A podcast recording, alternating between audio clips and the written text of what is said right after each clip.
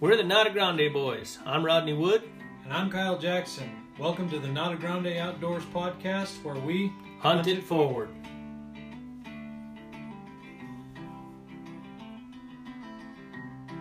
Right? I think we're good. Let's just roll. All right, Roll computer- that beautiful. Oh man, you s- ah, I got it. I got it. We're good.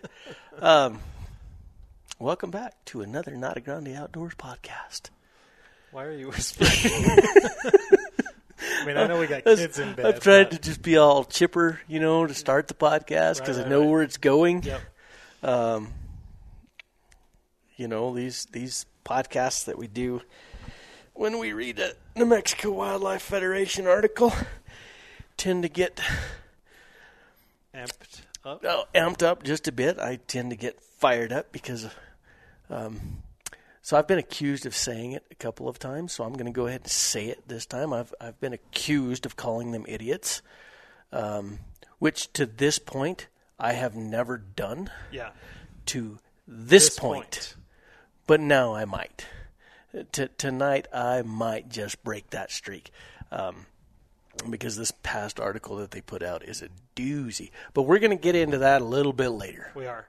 Um, Now, before we get too far into it, Yeah. I did want to say that I brought this tonight. brought, brought the the broke out the old tomahawk. the old tomahawk. because because Rodney's on a warpath, and Not I'm not gonna lie, I'm gonna be on I one was, too. I was going to say not It's just not just me. you, no. uh, last time we last time um, the podcast went on a on a warpath, it was kind of you. it kind of was. Um, this time it's it's it's going to be both of us, but it's going to be a lot of me because um this this this article they wrote and and like I said we're going to get into some other stuff first, but this article they wrote they're really counting on they're really counting on a lot of New Mexican hunters being stupid to not doing their homework. and not doing their homework to push this through. But that's what we do. We are here to make sure that our listeners hear the truth. as factual of information as, factual. we can Yeah. find and present to you. There's there's definitely going to be some opinion in this. Yeah. Uh, it's our for- podcast. We can right. have opinions. Yeah. Um, but but most of it is just fact. But the the numbers speak for themselves. Yeah, the numbers are the numbers. You, you you know numbers are numbers. You know you can't you can't decide that you think one plus one is seven. Yeah. It's not. It's two. That's that. Uh, uh. Am I going there? It's just you go wherever you want to go, Kyle.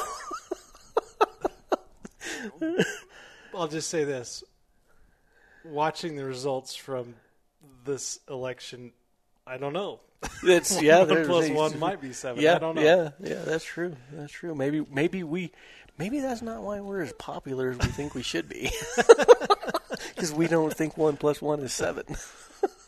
Truth. That's true. That's true. Okay. Um, so we're like gonna get like the cup, by the way, and the sticker on it. yes, yes. Uh, Appropriate for the podcast. Shout out to my buddy Dean Bell for getting me that uh, that cup and that um, sticker. Decal on the side. Yeah. Um, before we get to the the Wildlife Federation article and and um, the Legislative Finance Committee review, uh, we want to put out there some information.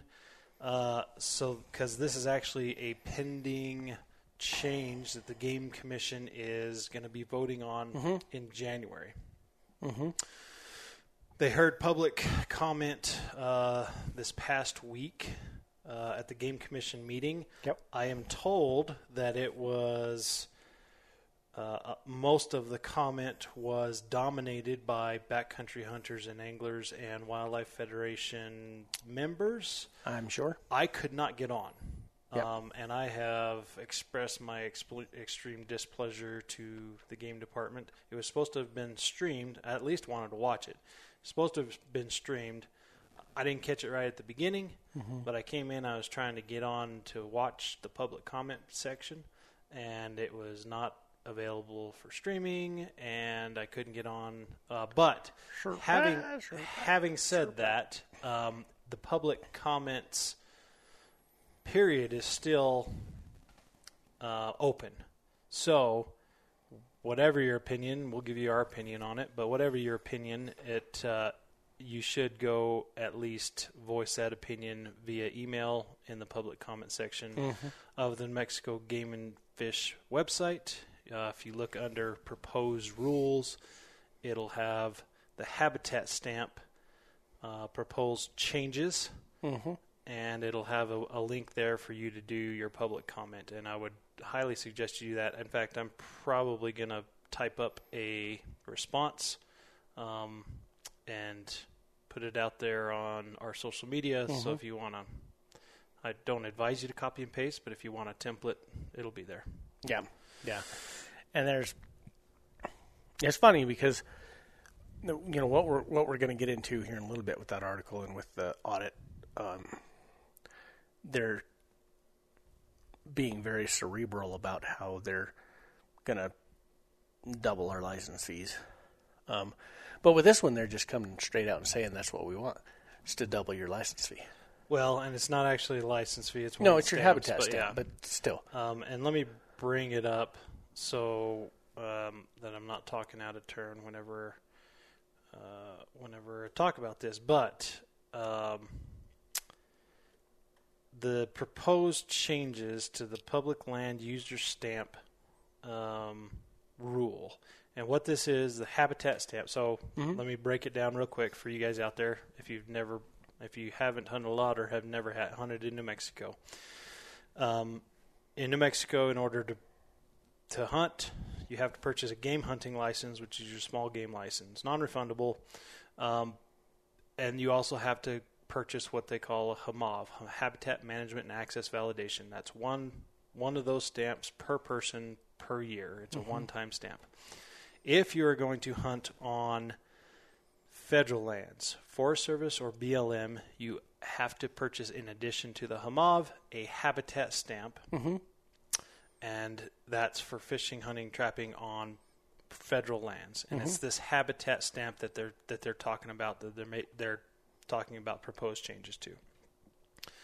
Um, again, you go to the Game and Fish website, uh, go to Game Commission items, and habitat stamp rule is what it's under. Um, and you can look at the proposed changes, but just real quick, uh, what you're looking at is they want to renew the pr- program for an additional 10 years.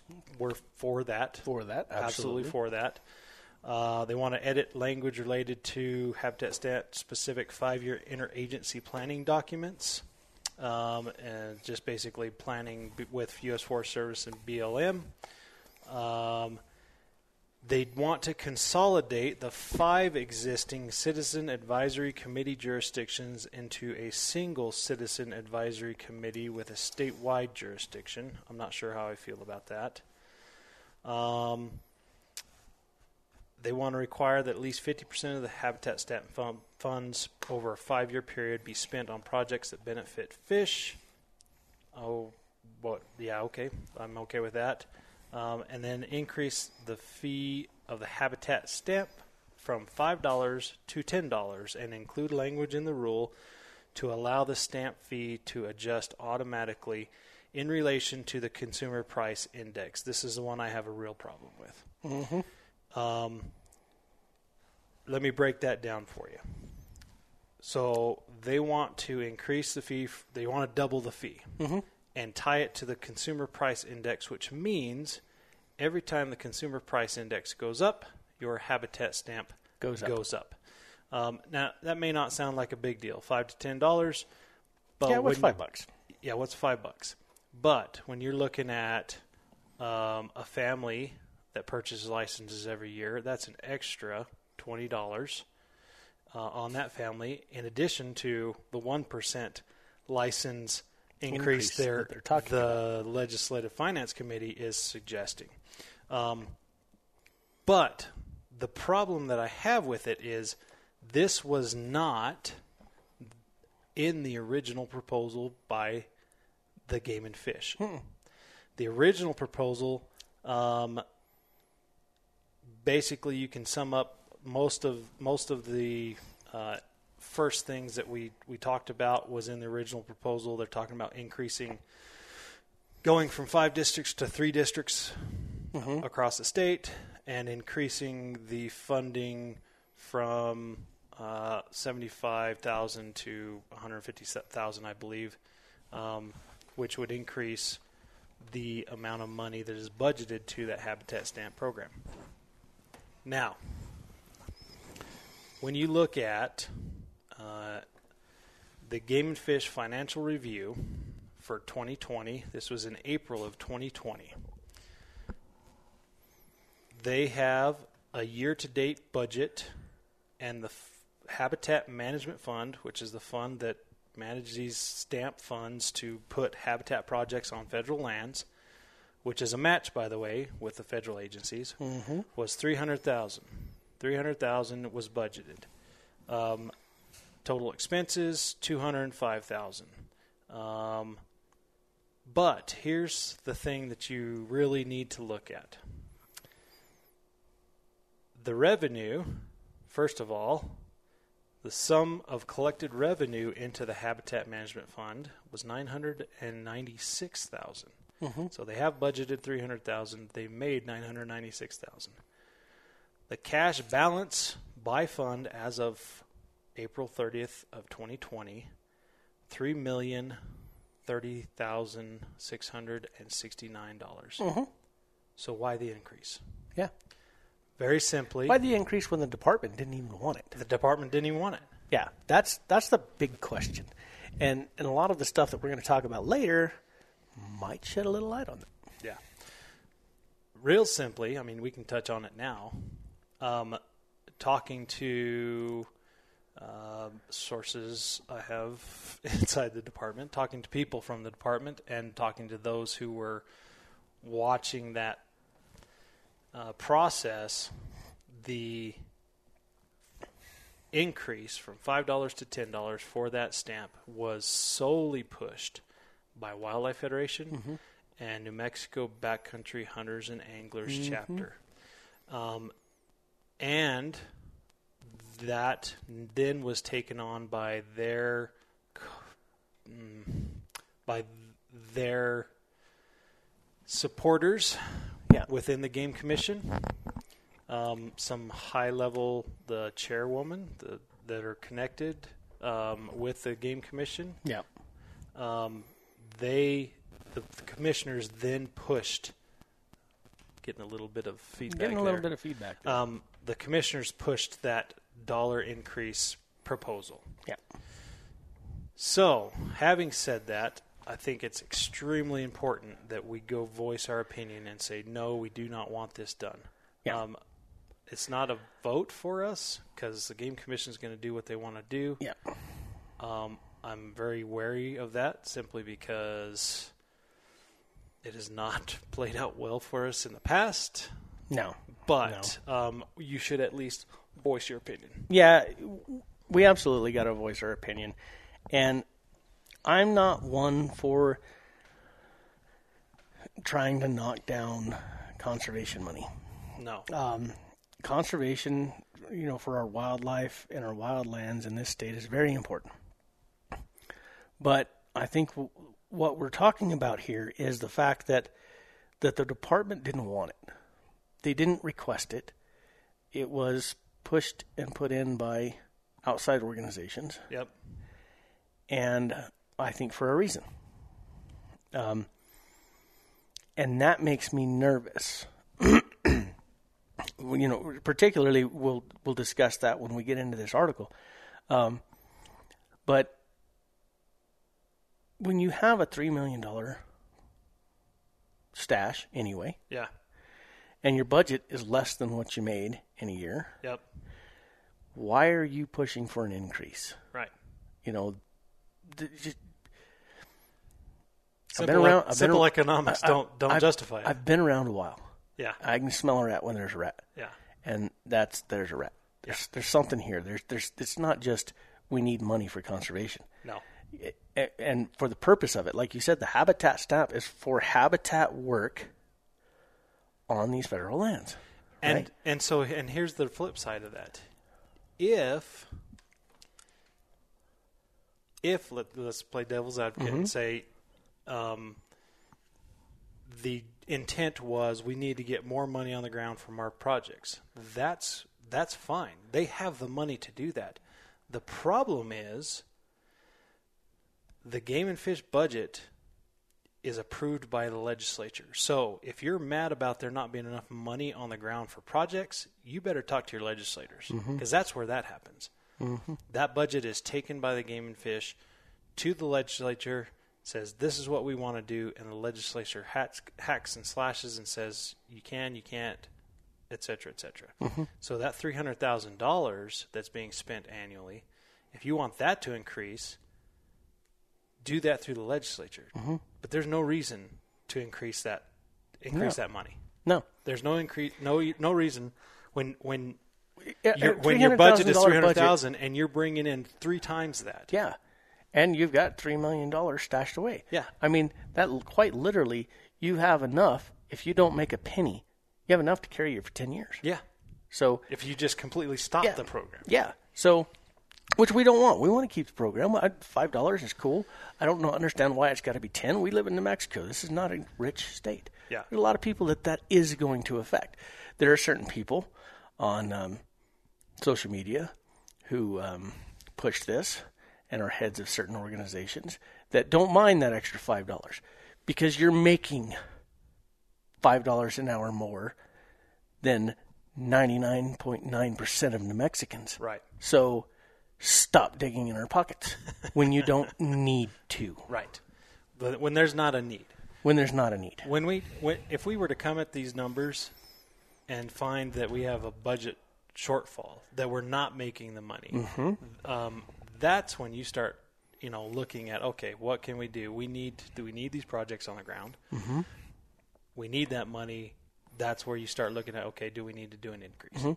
I mean, it wasn't too long ago that they implemented this thirty dollar hunt fish Game license. game license, Yeah. right? And now they want to increase it from five to ten dollars. That's forty dollars, not counting your hama- hamav, before you ever step out the door. Yep. Period. Forty bucks. Used to, you could get a bear, deer, and turkey for that. and don't get me wrong, I understand inflation, but still, I mean, come on, the money's already there. Yeah. We don't need this money. We don't need to be taking this money from New Mexicans to increase anything. Yes. So so that's kind of the point. We just don't need it. This doesn't need to happen. At some point in time, if it needs to happen, and then the other part is like you were talking about with the literature being in there that they can just raise it, you know, As the consumer as price the index consumer goes price up, index goes up. That That's an automatic. that they're they're trying to get that so that happens no matter you don't have a choice. yeah, by 2025 it's going to be 30 bucks. Yeah. You know, they're going to price us out of hunting. And they keep saying things like uh, we're turning hunting into a rich man's sport. Yeah, think. Yeah. Quit raising our fees, dude. Yeah. Yeah. So, You hadn't got too you got hadn't got too too crazy yet. I'm saving it. Yeah, I I'm know, saving I it. Well, where do you want to go next? I'm okay, saving it. So last last point on that, guys. Tell your friends. Um, you go. You need to make sure that you voice your opinion. Go to the New Mexico Game and Fish website. Look under proposed rule changes. Go to the habitat stamp rule change, and do an email for public comment. Yep. Where to next? Are we ready? Well, I'm just asking, do you want to hit the legislative review first, or you want to hit the article? I'm gonna go off just a little bit. All right, go for it. So, there's a couple of things. So, I follow the New Mexico Wildlife Federation on social media and their articles that they write, and um, we've had several podcasts around articles that have been written by the New Mexico Wildlife Federation. And as I said to date, I've never I've never said anything bad about them. I've I've said that I don't agree with them. I've I've I've uh, said that their facts are wrong because they're not facts; they're opinions, and uh, and they misconstrue information. Um, this article is BS. Yep. It's complete BS. It is a communist pop- propaganda. it, it's just, it makes me so angry um, because they're, they're extremely cerebral about I mean, the, the way it's written. It's extremely cerebral because it's very misleading by but but still not overly incorrect. Yes. So they take they take the Yeah. information, but they present it in a in a way that that tends to skew the reader's view of the information. Exactly. So the name of the article is "The State Audit Finds New Mexico Shorts Residents on Elk Licenses Compared to Compared with Other States." All right. So That in that in itself pisses me off because I don't care about other states. Okay, you're supposed to manage game. They use this all the time, right? Right. The the North American model of wildlife conservation, right? Gives management how- to how the states. Often do they use that, and then they just ignore it. Yeah. Right. Um, you manage your wildlife by science, not because Arizona's doing it. I really don't care what Arizona's doing. Yeah. I don't care what Colorado's doing. Damn sure don't care what Texas is doing. All right. Um, our herd is not in Arizona. Yeah. It's not in Utah. It's not in Colorado. Our herd is here. Yeah. We have different terrain, different numbers, different environment completely. Right? Don't care about Arizona, Colorado, none of that stuff. So just the title and then and then Well, not only that, but the title in and of itself um, makes you think that all elk licenses, Mm-hmm. like residents, are being shorted on all elk licenses. When the actual review that they're talking about, mm-hmm. actual numbers. put together by the Legislative Finance Committee, mm-hmm. is only talking about the E plus system. Correct. And we know for a fact that both the Wildlife Federation and New Mexico BHA have Mm-hmm. been gunning for the E plus system, mm-hmm. and they want to get rid of it. Yep. And we're going to talk about why that's a bad idea here in a minute. Again, we're going to talk about numbers, and then we're going to tell you our opinions on why it's a bad idea. And, and Not and to just say that clarify. the E plus system is perfect. Right, right. It's There got are some changes that should yeah, be made. Absolutely, there are changes, you know, tweaks and adjustments here and there, you know. But all right, we'll start off by saying this, okay? The the E plus system is the last current system that we have where we have some sort of management control of a big game species on private land. Right. Okay. We gave it up on antelope a year or so ago. Right? And just the numbers we, we did a podcast, a follow up podcast on that. We did a podcast on the change and then we did a follow up podcast a year later on the effect it had. Doesn't look good, right? Deer have been that way forever, and according to this report, the deer have been in decline forever. Yeah. Okay. So, let- we have a good elk herd, good elk population, rising elk populations, and they want to do away with the system that provides for management. provides for management of that herd on private land. yeah. They want to do away with it. And why? I mean, I was frustrated when they got rid rid of the antelope, but now it- we've got two organizations tell you- pushing I'll to get why. rid of I'll tell you why. E plus. Well, I know why. Because we want another tag. We want another tag. It's part of it. And there- are also, I, I yeah, I, I'm not gonna, I'm not gonna get into the assumptions of why. Um, You're being much more restrained than I thought you were going to be. oh, dude, yeah, we, we ain't got into it yet. No, we I- that, that was just the title, dude. I know, I know. Um, New Mexico Department of Game and Fish distribution of elk hunting licenses benefits private landowners and out of state hunters at the expense of resident hunters. An audit by the state legislative committee has found. It didn't find that, for one. yes. Okay, there's no evidence of that in that audit. None whatsoever. None. Zero zip zilch. It is to the benefit of the elk herd that that system is run the way it is. Sorry, there's no two ways about it. That's a fact. It's not an opinion. It's a fact. It's to the benefit of the elk herd that it is run that way. We'll get into that as we go through this article. But again, they use they use information. So Uh-huh. They use information and they present it in a way that leads you down a path. Yep. Um, again, elk the distribution of elk hunting licenses benefits private landowners and out-of-state hunters at the expense of resident hunters. Is not true. No, it's not. Let me give you some numbers. Mm-hmm. You ready? Well, before you get into those, I just want to say this though too. It it does not benefit uh, it does not benefit out of state hunters for one. It does not benefit it, it in a roundabout way it benefits those who have money, who can afford to utilize the system as it is put it as it is in place. Yeah. Right? That has nothing to do with whether or not they are a resident because plenty of residents use the E plus system. Right. Plenty of them. Okay? The defining factor in this is how much money you have, not where you live. Yeah. All right? So the system that's in place allows people who have money to purchase trespass rights from private property owners who have elk on their property. Yeah. That's it. Go ahead. So, give you some numbers, and and to combat this statement that the distribution of elk hunting licenses benefits private landowners. Blah blah blah. All right. In 2019, let's use 2019 because it's a it's a year. 2019, 2020 We have full is a- numbers a, from year we have full numbers across the board.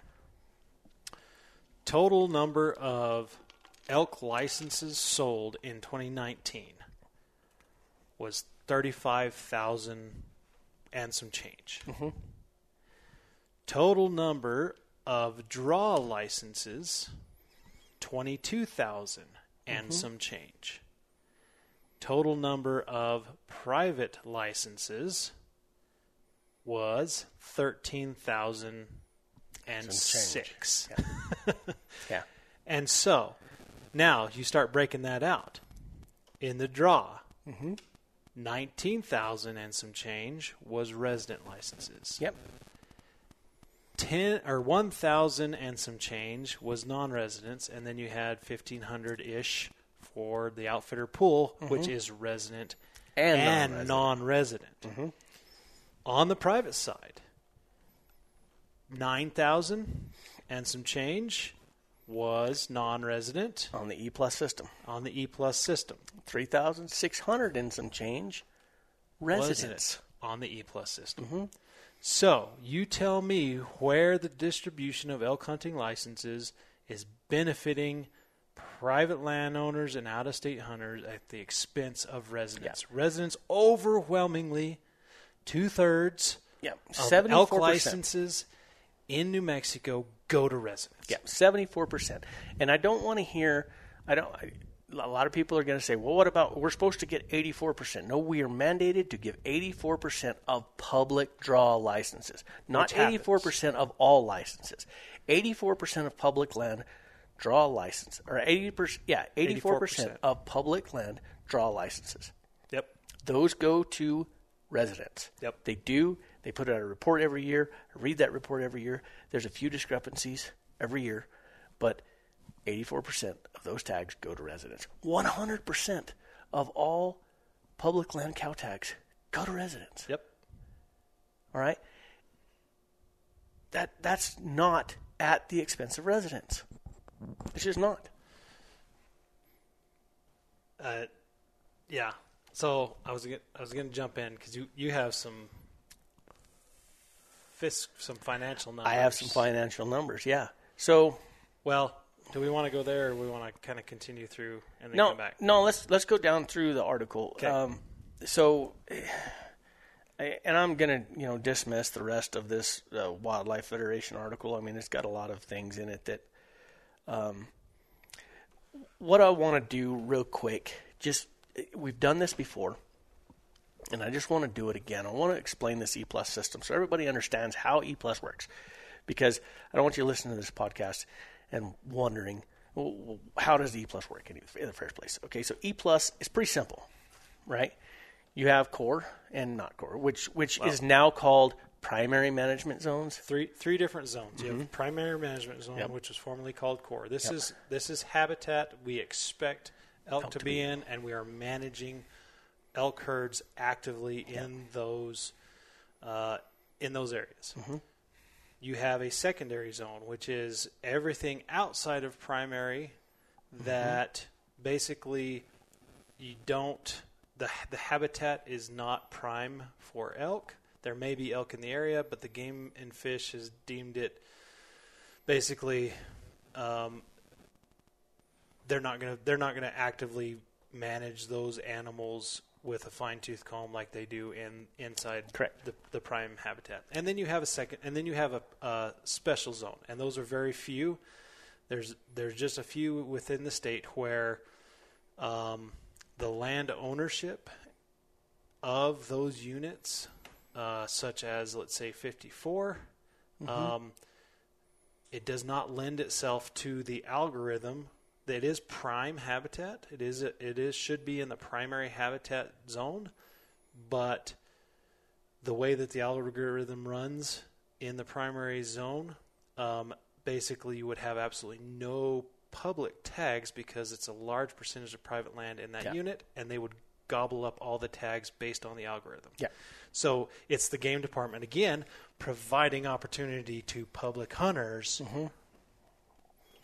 Yeah. by creating that zone. So we'll start with secondary. Yeah. Right. Secondary management zone is pretty easy. They're still public land draw tags. Mm-hmm. They still have a draw, still 84%, 6%, 10%. Okay. Yep. All of that's still the same. okay? Publicly accessible land, you can Private land, private land in the secondary management zone, private landowners can purchase as many tags as they want. no, yeah. So Used to be you had to go through the Department of Game and Fish. You no longer have to go to the, through the Department of Game and Fish. You can just purchase them. landowners have to get a ranch ranch number, and then anybody they want to allow to trespass and hunt an elk on their private property Can purchase a Can license purchase a and go hunt on their property. Now, having said that, um, you know, it's I think it's any five consecutive days. It gives a certain period, all that stuff. Yeah. It's it's actually a little bit more lenient than like the deer or the pronghorn because those ones have to coincide with a public Yes, the public, public hunt dates. Hunt dates. Yes. There's it's a little bit more lenient on that. So uh, I, I'm not sure how many, what the numbers are of those. Um, the the E plus, the portion of the E plus tags are in the secondary zone, but I do know that um, they're not like a part of the, the allocated tax. The the private landowners can, again, like you said, get a number. Have anybody come out to their property and hunt? They just have to purchase the license. Yeah. So that's that. Yeah. In the primary management zone, the way they do it is we'll look at Unit 34. They will look at the unit and they will say, okay, there's this many acres of private land and there's this many acres of public land. And due to herd size, we are going to allow 2,000 elk Sustainable tags. harvest Yes, this sustainable har- harvest due to scientific research, studies on the elk herd, cow to calf ratios, bull to cow ratios, all of that stuff. They say we're going to give 2,000 elk tags away in this unit. Okay, that's not the real number, but for, for sake of argument, that's what we're going to say. Then they look at, like I said, they looked at the public land and the private land, and they say, okay, there's 50% of the land in this unit is public, and 50% is private. So they're going to take that allocation of tags, and they're going to split it. Yep. 50% of those tags are going to go to the public, and 50% are going to go to the private. Now, the reason that is, is because you can't have 75% of those tags go to the public land because 75% of those elk are not on the public land. Correct. Only 50% are. Correct. So we can't overflood and kill all of the elk on our public land. We have to be sustainable. So it's an even split. Yeah, and it, how- and it's and it's then- not even it's actually so it's an even split as far as as far as the land mass goes, but Mm-hmm. where those tags go, actually, um, it, it's probably a smaller percentage of private landowners that get those tags because they have to sign up. have to sign up Yes. Yeah. But so, you, but, you, but that's how that works. Right. Okay. So then you you have small contributing ranches, Mm-hmm. and they guess what they have to do? Draw tax. they actually have to draw, Mm-hmm. Draw tax. tax. They're put in a private land pool, and they have to draw these tax. Right. So kind of like us, and these private landowners get these authorizations Which is not a license. yeah, it's just an authorization. And then they can say, hey, Kyle, you want to hunt my property? And you say, yeah, sure. Um, what are you going to charge me? And they say, I'm going to charge you $5,000 to trespass on my property and hunt an elk. Buy a license from Yeah. the Game and Fish. And then, and then you have to yep, take that authorization. go purchase a license. Yeah, And you have to pay the state to buy the license. just like They're just- public draw They're hunter. just charging you Just for the meal. Yeah, when you go into a restaurant and you want a meal, you look at a menu and you say, "Oh, yep, I can afford this one." So the state's the menu, and you look at the private land and you say, "Wait, I can afford to hunt on this property. yep. I'm going to contact them, but I can't afford to hunt on this property because they're too expensive." That's how it goes. Yeah. Okay, but just they just get authorizations. People still have to purchase the tags. That money goes to the state. The the the trespass. The the people. Some people provide guides, outfitters, meals, lodging. Yep. Some people don't provide anything. They you know, provide that's just key how to it- the gate. Yeah, they a key to the gate. That's all they give you. Some people sign up for a unit wide program. And in that unit wide program, they make a swap with the state. And they say, hey, you're going to give me two authorizations. But I want my authorizations to be worth more, so I want it to be unit wide, which means my two hunters can go hunt on public land, but all of your public hunters can also come hunt on my private land Yep. and it's a not so fair trade to public hunters, in my opinion. I would agree. There are some areas that it is a great trade because you might have a large area of public land that is landlocked by private and you have no way to get in there. So this one guy says, "Hey, I'll trade you Yep. So and I you can, hunt let that. your public land hunters come through my private property so they can get to all this public land. Yeah. So, not all the fairs, not all the trades are fair, but some of them are. Yeah. So, to me, it just that part of it needs to be tweaked, but it doesn't need to be just eradicated. Right. Just tweak it. Right. You know. Um, so that is, in a nutshell, the E plus system. And basically, What it basically what it allows us to do is manage elk on public land. And another thing that it allows us to do is work with private landowners, especially private landowners who own large chunks of property, large chunks of necessary elk habitat to create a viable elk herd. That's what it does. Yeah.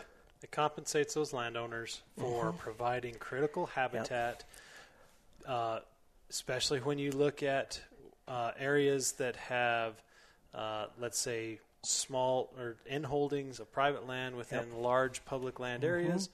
Those are those become refuge, and everybody. I, I, I get it. I understand because we've 134 Mm-hmm. and had a, had a you know great six by six across the land on on private property but those havens are necessary to create some rest for those Yeah. herds. And, and another thing that you just said, though, creates compensation. Okay? But who's providing that compensation? I'm not going to say non residents because I think that's BS. It's people with money. people who can afford People who to can pay afford to pay for rights. those trespasses fees Yep. are providing the compensation to the landowners for us. Correct. The BHA's idea is for us to provide compensation with those extra five dollar. So this is a, this is a conversation that we had with with uh, Just say New Mexico BHA. New Mexico BHA. Yep. Um, they their idea was for us to do away with the E plus system, Mm-hmm. um, and in turn compensate those landowners monetarily. Yeah, Having said that, that comes out of our pocket. that will- right now. that will come out of hunters, trappers, and anglers license fees Uh-huh. to the state. So rather than okay, and not only that, now those landowners are going to say we're not getting compensated, or you know we're not getting compensated enough. So one of two things: you either come get your animals, yeah, which they can do. We have Jennings law here in New Mexico. Or um, they're just going to say, yep, nobody can come onto my property. And so now, not only are people who can afford to go hunt those animals not going to get a chance, but nobody's going to get a chance. Because guess what happens whenever the next step is we start talking about forcing landowners to allow public hunters, and that is not no, that is not. That is that is outside of the realm of hunting. Um, political BS. yeah. So that, w- w- yeah. So currently, we have a bunch of rich Texans paying for all of the compensation for our elk that we own. It's one of the things that they say these are public animals. The public owns them, and they are benefiting from them. No, we are benefiting from them. We benefit from it Yeah. because somebody's going to pay for the elk eating the grass on the private landowner's land. Yep. Okay. Right now, we got a bunch of rich Texans doing it. That's what we got Yep. right? They want us to start paying for it. So their basic, I mean, we get a general kind of idea of what they want. They want 84% of all tax, E plus and public draw They want us to be like to go to Arizona. residents. They yeah. want us to be like Arizona, where you, Yeah. everybody has to draw. yeah. Private yeah. landowners don't get anything. So check this out. I ran some numbers. Yep. Now we'll get into these numbers. Currently, under the current system, with the elk tags that were given out in 2019 and the elk prices that were used, the state made License prices. the license prices. This doesn't count any trespass fees that, that landowners got. This is strictly fees. license fees. This is what the state made, the Department of Game and Fish made by selling elk licenses across the board, public draw and E plus. Resident We and non-resident. yeah, we made eight million one hundred and sixteen thousand and some change selling licenses. Those twenty, what it was it, 25, 23, 25 Thir- licenses. 30, total 35,000 35,000 elk licenses. Okay. Under the system that they are vaguely proposing, full eighty four percent of all licenses being drawn, and, Yeah. and residents get eighty four percent. We would make five million one hundred and seventy nine thousand. We're losing three million dollars, Right. roughly. If we go to that system. roughly, if we go to that system, $3 million. The department is not going to, in any way, shape, or form, the state is not going to allow it, the Department of Game and Fish is not going to allow it, the commission is not going to allow them to lose $3 million. They're going to adjust Yep. to cover that $3 million. Right. What are they going to adjust? License fees. License fees. So where else can they adjust? That's where. So there's two main funding sources for Mm-hmm. the game to fish. First is federal uh, match dollars, Mm-hmm. Pittman Robertson, Dingell Johnson, et cetera, et cetera, and license fees. and license fees. That's it. So we can't get any more Pittman Robertson dollars Nope. because it's allocated Yeah. by how much habitat we put on the ground. Yeah, and that Pittman Robertson is a match. Yep.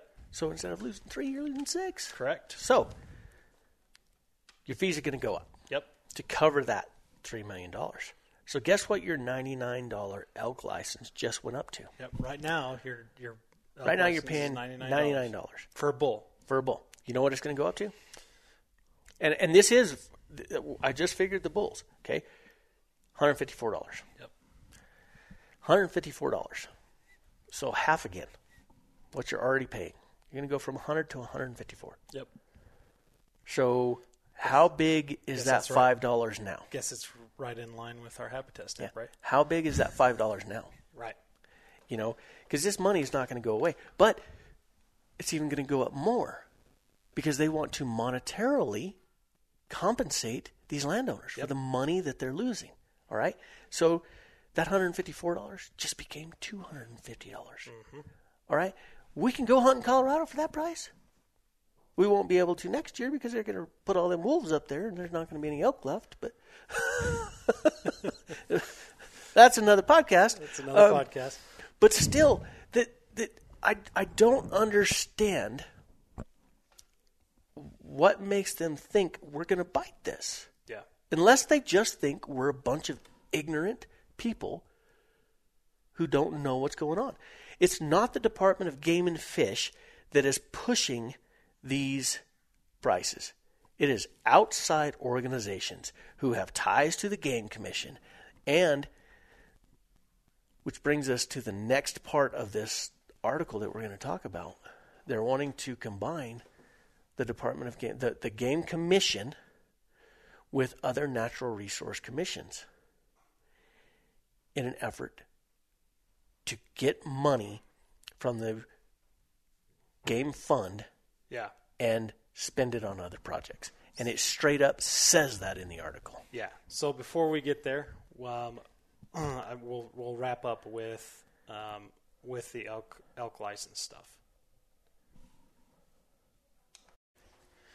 So the other thing that you got to remind remember about um, this is we're not just talking about revenue for the department. No. We're not just talking about license sales. You also have the economic impact of all these people coming in out of state. It, and not just not just economic impact. I mean, I mean, you know, when we're the millions of dollars that we're talking about here, it, it's not just that's just license sales, right? So we we talk about making up that three million dollars um, in license fees, but how are we going to make up the millions of dollars in revenue that's spent in these towns, Yeah. that's spent on the hotels, that the jobs that are going to be taking away. All right, so like like we talked about earlier, a lot of these ranches provide lodging, mm-hmm. meals, guides. These are jobs. Yep. These are actual jobs that actual New Mexicans have that these organizations are wanting to get rid of. They're not even taken into account. Yeah. You know, there's there's no mention of that in this article. There's no mention. I mean, if they want to be 100% transparent, where's that paragraph? Right. Where's the paragraph of you know the single mother who's a camp cook for one of these outfitters on these private ranches? Yeah. That her job is now going to go away. Yep. I, yeah, and that's the thing is it it's it's pretty clear whenever you get into it that they haven't Uh, either they haven't thought completely through it or they don't care. Well, it's pretty pretty clear to me that it's not about wildlife management. No. That it's about monetary gains for themselves. Yeah. And what they're using the the the stick that they're using, the angle is that residents are going to get more tags. No, you're not. Yeah. Okay? The reason that you're not is because those tags are going to go to public land hunters, and then it's going to increase public land hunting, which is going to decrease public land herds. Yep. Period. Period. That's the way it happens. Yep. It's supposed to be managed with science, and that's it. Science dictates how many public land hunters can be out there. Yeah. You can't increase that number with private land elk. You just can't. And we cannot, we've already said this, we cannot force ourselves onto private land. We had a system with the antelope where we could get onto private land, but they got rid of that. Yeah. Well, not they. the department and the game commission decided Yes. to go away with it because of public pressure because they weren't drawing enough licenses. Yeah, yeah. Period. And uh, you know the effect is, it's a very large effect, Yeah. and and it's just not. It's not a viable option. It's just not. Yeah. It's not a good option at all. Um, I don't know how Arizona's system came to be, Colorado's system came to be, Texas's system came to be. I don't know how those systems came to be, but I know what we have here in New Mexico. We have great hunting opportunity here in New Mexico. Yep. We don't have a point system. That's great. We we have good public land hunting here. Um, we know people that draw elk tags 38 out of 40 years. you know, we draw tags regularly. Yeah. You know, educate people on how to draw. Yeah. And and we we're sitting here saying we we talk about it all the time. We tell people our tricks and, and what we do to to help draw because we want people to be able to hunt, and that's giving of ourselves to help others, Yep. but not taking from somebody to help others. Yeah. There's a big difference. Huge difference. Huge difference. All right. Do we want to? How far do we want to get into this legislative review? The- only other thing that I, that really concerns me that, that I really have a problem with, and this kind of goes back to that whole five dollar increase in the habitat stamp, is the part about them combining the game commission with um, other commissions, with other natural resource commissions. Um, that money is specifically set aside, and, and to to the Mexico Wildlife Federation's credit, they gave it a tiny little blurb at the end of their article One. that one, little sentence. yeah that they support the game commission staying its separate entity. Yeah. So I'll give them credit for that. You know, and I do think that that's extremely important because of the simple fact that all money that goes to game and fish is from hunters. Yeah.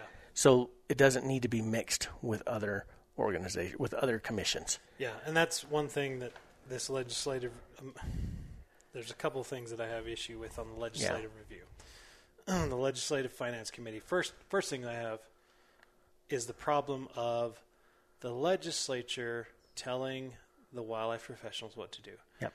We, um, you, you see, yeah, that's not how it's supposed to work. No, you're not supposed to legislate this stuff. No, Science is supposed to dictate how this goes. Correct.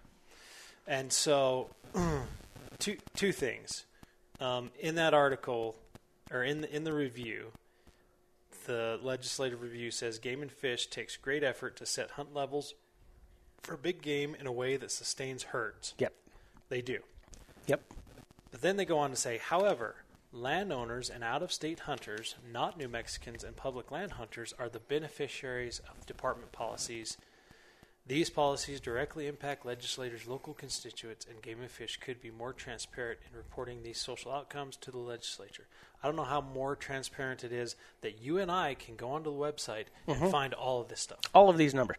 And- How transparent it And not only that, the policies are not benefiting overwhelmingly landowners and public and out of staters. No, we they're have proven by the numbers that New Mexicans have the overwhelming majority, 74% yeah. of elk licenses going to them in New Mexico. And and even more than that, I mean, we, there's proof in the article. Exactly. Right? There's proof in the article right here. Here, here. Here's another point. The the the number one beneficiary from this system is the herds. It truly is, and here's why. Hunting licenses sold, number of hunting licenses and revenue. Okay. Residents got two hundred ninety three thousand eight hundred and thirty. so uh, uh, in, in the legislative review, you're looking at what page? Yeah, so I'm looking at. Oh, I can't touch the screen, dumbass. Page six. Okay. Um, number of hunting licenses sold. Residents got 293,830. Non-residents got 93,000. Yep. Okay. The revenue brought in by that for the residents was five and a half million. Yep. But by the non-residents, and this is license sales, 10.4 million. So that many more tags sold to to residents. You know, 293,000 to 93,000. 200,000 more residents tags sold. Yep. Created half as Five much. million more dollars brought in by non-residents. And what does that benefit? It benefits wildlife. Wildlife. It, though that money goes to wildlife habitat projects, it goes to Again, two main funding sources for game Right. and fish: licenses licenses and, and the excise federal- taxes. Federal taxes. Exactly. So when you look at that, it is greatly benefiting residents. Those non-resident hunters are the it, provide the vast majority of the money that goes to providing these herds with good habitat. Partnerships with landowners to provide herds with good habitat. this is what money towards federal lands Yeah, to put habitat projects on the ground. Exactly. Uh, this is th- this is how it works. This is how the the herds were created, and how they've been made sustainable Yeah. in this state at the current numbers. And if you take that away, you're only going to hurt residents. You're only going to hurt residents by depleting the herd, taking away funds for these projects, and making it more expensive for residents to have to spend on a less impressive product Right. and that I, I don't understand how they don't see it. I, I, we've invited members of the Wildlife Federation to be on our podcast, um, and they've agreed. And I hope that they still come on because I would like to ask them, "What the, are you thinking?" Yeah. Yeah. Second thing that that I have a problem with in, in the legislative audit or the legislative review, whatever you want to call it, is that they are um, suggesting that to be more efficient that you combine game and fish with other like-minded natural resources Mm-hmm. entities such as state parks such as mm-hmm. I don't state land I don't know I don't know who they're they're thinking of but that's a again I think to give credit to the Wildlife Federation on the one thing that I think they got mm-hmm. right in that article. The only thing. and BHA was less um, direct in their article. Yeah, but they're just as green. but they yeah they were just pushing uh, uh, you know the same. Doing that is a a huge mistake for our wildlife. yeah, it, it's Because a that- monster mistake. They have been trying to raid the game and fish funds forever. They've been trying to be for state parks one because state parks is unsustainable. Yep. State parks takes a ton of general funds. Mm-hmm. And again, if you don't know this, I will repeat it again. Game and Fish, and they said it in the audit. Mm-hmm. Game and Fish takes absolutely no general funds to operate. right here on page number four, um, fourth paragraph down, major revenue sources. The Department of Game and Fish receives no support from the state general fund.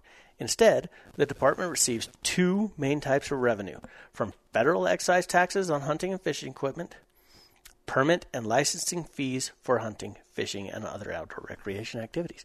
That's where they get their money. Yep.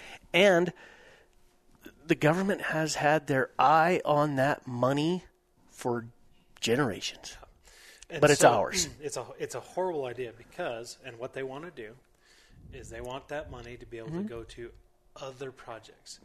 And so now what's happening is that game and fish, hunting, fishing, Mm-hmm. and trapping dollars are going towards state parks and doing infrastructure in state parks Mm-hmm. so that who can come in and take up all of our state parks? American Outdoors Act. Great American Outdoors Act. Non-residents. So yeah, Yeah. non-residents come in and use our Yeah. state parks. Non-residents come in and use those state parks, but and spend all that money here, but you know we don't want them here. Yeah. We don't want them to come in, we don't want to get. The, we're a tourist state. I mean, that we get the vast majority of our money comes from tourism and oil. Yep. So there you go. There you go.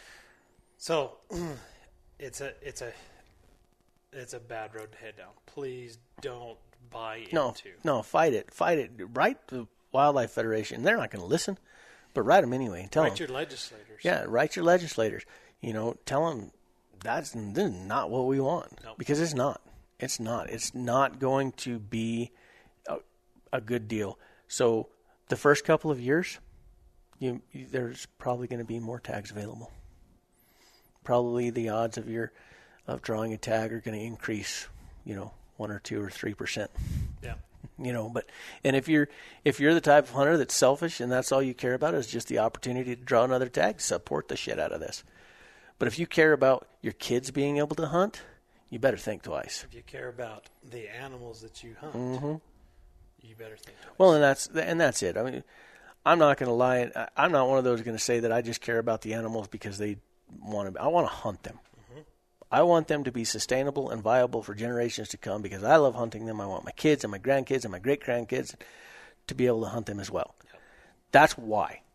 I'm, I'm not going to beat around the bush and be a, you know, it's important, you know, the animals. I like hunting them. Yeah. That's why I want them to be here, and I want them to be here for a long time so other people can hunt them. Yeah.